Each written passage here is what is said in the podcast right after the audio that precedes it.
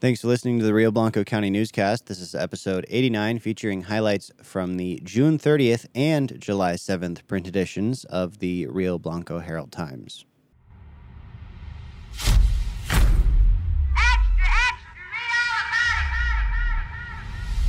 There was a lot of events going on across the county in celebration of Independence Day over the weekend. The newspaper also participated in various ways. Crack open a copy of the June 30th edition to find a, wait for it, Constitution. Yeah, that might be worth a read sometime. I mean, you can even read it printed out on actual paper, just like the Lord intended. As we know, the founders would take one look at our modern technology and, well, actually, maybe let's not talk about what they might do. Ancestors aside, you can, like, totally read the Constitution and the Bill of Rights starting on page A of last week's edition. Tubular. As for the actual holiday, the HT live streamed Meeker's 4th of July parade down Main Street which you can find on our Facebook page. Or if you prefer to cut out the noise, you can go old school and just look at the pictures in the July 7th edition or on our website. We interrupt this program to inform you that the Rio Blanco Herald Times is now online. That's right, online. You may be wondering, what does that even mean? And trust us, we're with you. These whippersnappers with their tic tacs and fort rights and text messages. It's madness. Where were we going with this? Oh, right, the internet. You can find all our articles on the internet by opening up a web browser and using a device known as a what's this? Keyboard. Input the following www really www anyways www.ht1885.com then just press the button labeled Enter, and you'll be off to the races.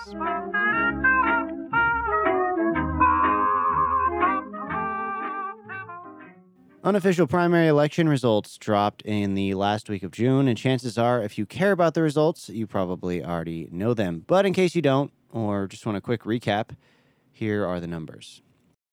Doug Overton defeated Jenny Love with 52.2% of votes in Rio Blanco County District 1 Commissioner race. Incumbent Sheriff Anthony Mazzola won against challenger Rich Garner with 55.68% of votes. Unless results change further, Republican Joe O'Dea will face Democratic Senator Michael Bennet in the general election. Congressional District 3 Republican incumbent Lauren Boebert also won her primary against Don Coram by more than 30 points and will face off with Democratic challenger Adam Frisch in November. Savannah Wolfson won her race to become the Republican nominee for Colorado House District 26. She'll face Democrat Meghan Lukens.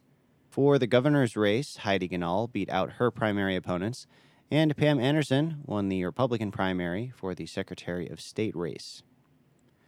Catch up on all those results in the June 30th edition of the newspaper, or refer back to the previous public service announcement from earlier in this podcast to find them online. It's on the internet. Okay.